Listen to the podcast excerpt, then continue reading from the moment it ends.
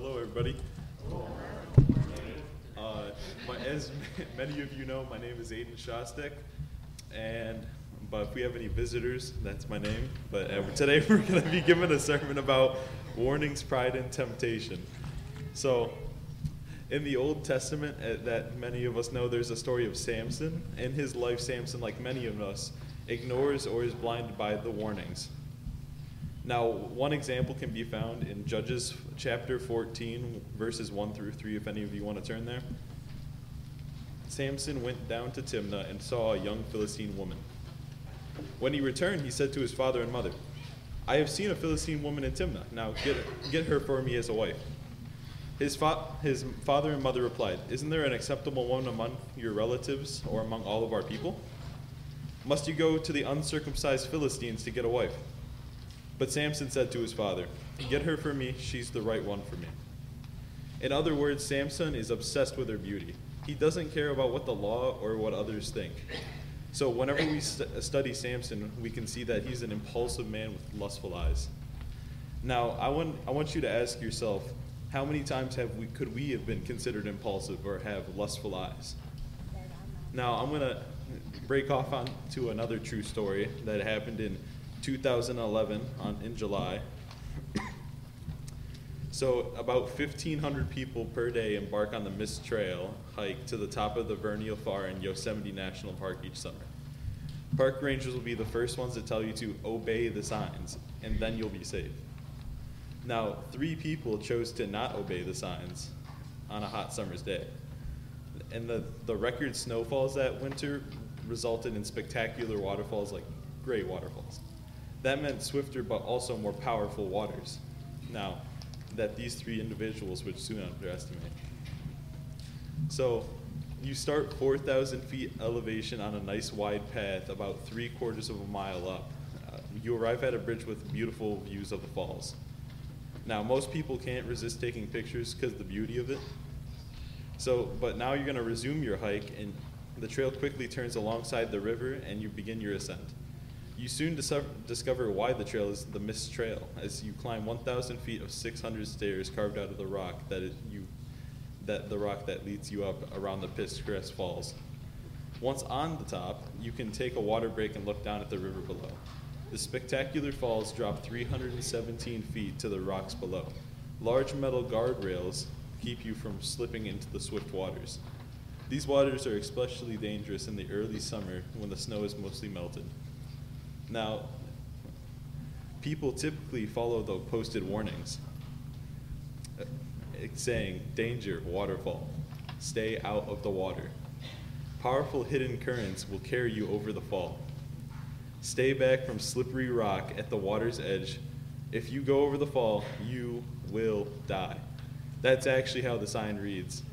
But a dozen people from the Modesto area church group embarked on the Vernal Fall that beautiful July Tuesday and they arrived at the top at about 1.30 in the afternoon when the sun was blazing. But despite the signs, several members of the group decided to hop the large metal fences and make their way to the edge of the water. So one man brought a young girl near the edge, and despite her screaming, to pose for a picture while the teenage girl clicked her camera. Meanwhile, three in the group actually braved the shallow but slippery water 25 feet from the edge of the cliff. Laughing and enjoying the cool water on their feet, several pe- people began shouting at these members of the group, warning them to come back to safety. Their shouts were ignored. The first to slip on the, on the slick, solid granite river bottom was a 21 year old girl. It happened so quickly that many didn't even see her slip into the rushing waters. It happened, uh, sorry, a male friend of hers in the group reached for her, slipping just the same and a third went over for them both and was quickly swept into the current as well. Witnesses looked up as they saw the woman from the group screaming and running along the riverbank. But it was so late and it all happened in a matter of seconds. Now there is a witness of it uh, named Jake Bibby, and he said, "What I will say, what will take, what I will take away with me forever is the look on that grown man's face as he was floating down that river, knowing he was going to die and nobody could help him." Other witnesses say the first couple grabbed on each other in, in desperation as they were swept over the falls, and the third went alone. and the water was so like rigorous that their bodies weren't even discovered until months later. All three were active members of the small Modesto church, and all were students. All three had their lives cut short. Why? Because they ignored the warning signs. I want us to consider what the Apostle Paul said in Acts chapter 20, verse 31. So be on your guard. Remember that for three years I never stopped warning each of you night and day with tears. Or even in, in Colossians chapter 1, verse 28. He is the one we proclaim, warning and teaching everyone with all wisdom, so that we may present everyone fully mature in Christ. Now, I want, I want you to ask yourself are you prepared for your day of judgment, or are you ignoring the many warning signs that the Bible gives us? I want you to consider that mankind is warned about eternity. Mankind is warned that we'll be judged according to our deeds. Mankind is warned that the Christ return will be like a thief in the night. Mankind is warned that our lives are like a vapor, here one second, gone the next. Now, are you taking the warning seriously, or are you ignoring them like we do with many other things that so often put us in danger? Likewise, uh, we will, be, we will have no one to blame if we ignore the warning signs and pay the, the ultimate price. Don't wait till it's too late. Take the warning seriously.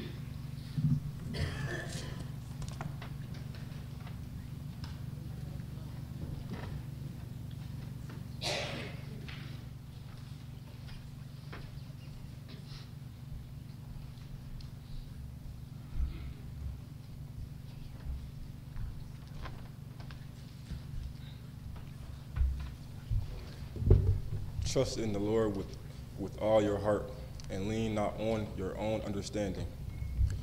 In all your ways, submit him, and he will make your path straight.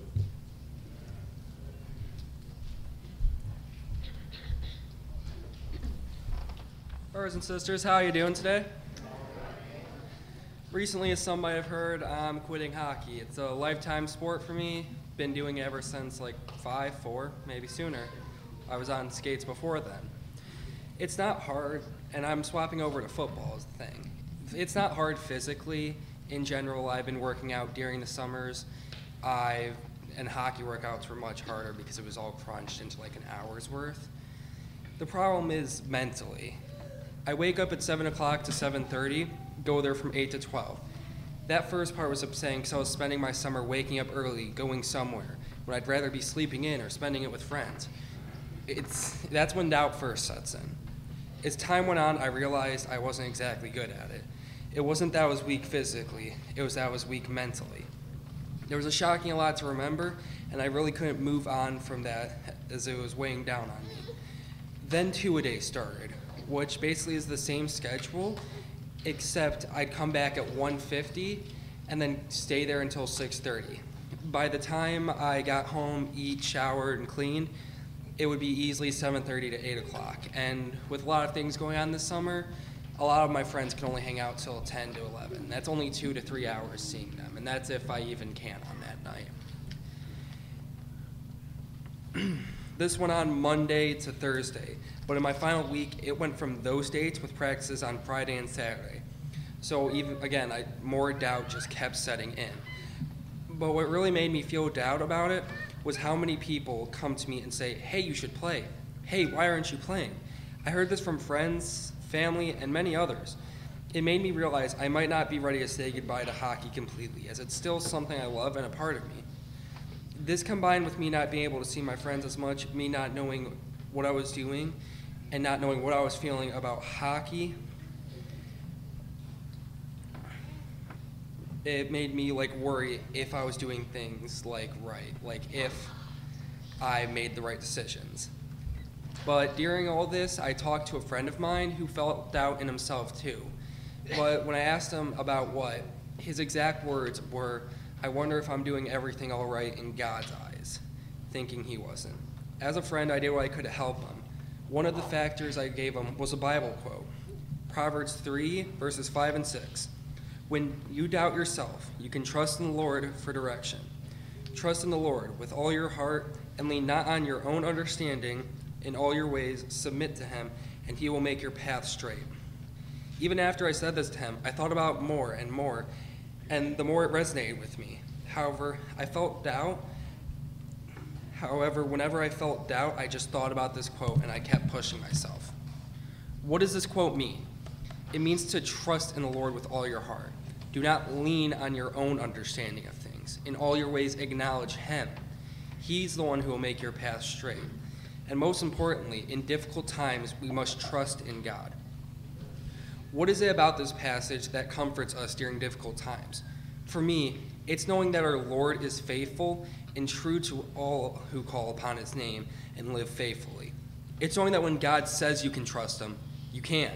It's knowing when God makes a promise, we don't have to worry, it will come true, for God cannot lie. The first word of this passage is trust. Trust meaning is an assured reliance on the character, ability, strength, truth, or of something or someone, one of which is confidence is place, which aligns perfectly with God. Trust is having confidence in God, what He can do. Now ask yourself do you trust in the Lord to provide a way of escape in times of temptation? Do you trust in God when He says He will take vengeance for you, so you can turn all your hurts over to God and be at peace? Do you trust God to forgive you of your sins? If you do, then why let go why not let go of the guilt that keeps you in bondage? Biblical faith begins with belief and trust in the promises of God. If you don't trust, then you won't be obedient. If you're not obedient, then you can't be faithful because you don't trust God. The way to make it through difficult times is with the strength of the Lord and His Word. There's something very calming about repeating the words of Scripture aloud. For those who know Proverbs chapter 3, verse 5 and 6, know the power of saying it aloud to themselves when they're going through difficult times. When we can't understand the crisis or solve the problems, we can say, Trust in the Lord with all your heart. When you can't bear the pain or withstand the pressure, you can remind yourself to trust in the Lord with all your heart. To trust in the Lord with all your heart refers to a total surrender of self, because you can't trust in God if you trust more in yourself. It's the realization that you can't do this alone, that you need your Lord to be your guide. That's why verse 3 says, Lean not on your own understanding. Oftentimes, it's our understanding that gets us in trouble in the first place. Most, if not all, our troubles, temptations, and hurt, and so on, come because we haven't trusted the Lord. The apostle Peter tells us in Peter 2 Peter verses 1 and 3 chapter 1 verse 3, seeing that his divine power has granted to us everything pertaining to life and godliness through the true knowledge of him who calls us by his own glory and excellence. Peter is telling us that God has given us all the knowledge we need to live holy and righteous lives before him. Jeremiah 10 10:23 says, "I know, O Lord, that a man's way is not in himself." nor is it in a man who walks to direct his steps. Brethren, the scriptures will t- direct us in life and godliness, but only if we are willing to trust and obey anyone and obey the Lord. Anyone who has lived or worked in a skyscraper knows tall buildings are meant to sway in the wind. There's nothing you can do. There's no danger. The engineers know it will happen, but the sway is always uncomfortable. When engineers and architects design New York uh, Citicorp Center, they decided to do something about it. At the top of the 59 story building, they installed a machine. The machine was essentially a 410 ton block of concrete attached to springs floating on a film of oil. When the building swayed, the block's inertia worked to damp the movement and calm the tenants' queasy stomachs. Brethren, similarly, when the winds of gust of life gust around us, there's a stabilizing force in the heart of every believer that calms his or her fears.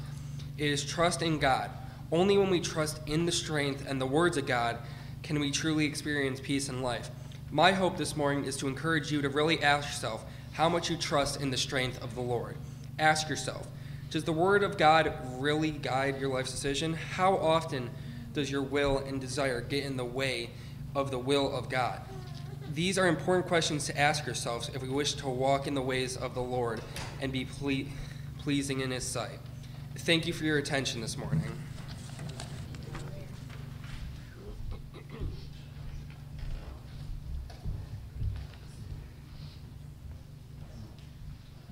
Is the Lord honored today?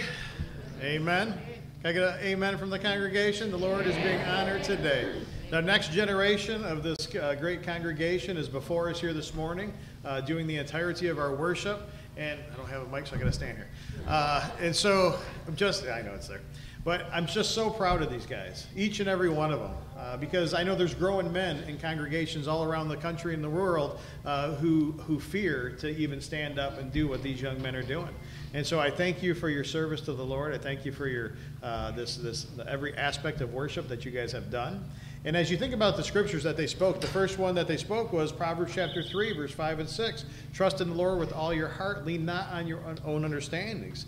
And in, in all your ways, acknowledge him. He'll make your path straight. I mean, that's really what Joe just got done talking about trusting in the Lord. I think about what Aiden had to say about ignoring, ignoring the warning signs in Acts chapter 17, verse 30 and 31, which was the scripture reading. Therefore, having overlooked the times of ignorance, God is now declaring to all people everywhere to do what? To repent. For he has fixed a day in which he will judge the world in righteousness through a man whom he has appointed, having furnished proof by raising him from the dead. Well, what is the point? We read those passages of Scripture because if you trust in the Lord with all your hearts, and you lean not on your own understanding, then you know that the only way to get into Christ is to be clothed with Christ, to be baptized into Christ, to have your sins washed away, receive the gift of the Holy Spirit that's going to seal us for the day of redemption, and understanding that God and God Himself will then add you to the church. And so, brethren, if there's anybody amongst us today who is not a child of God, and that is your desire to become a child of God, to have your sins washed away, to become a new creation, you can come forward as we stand and sing the song of invitation.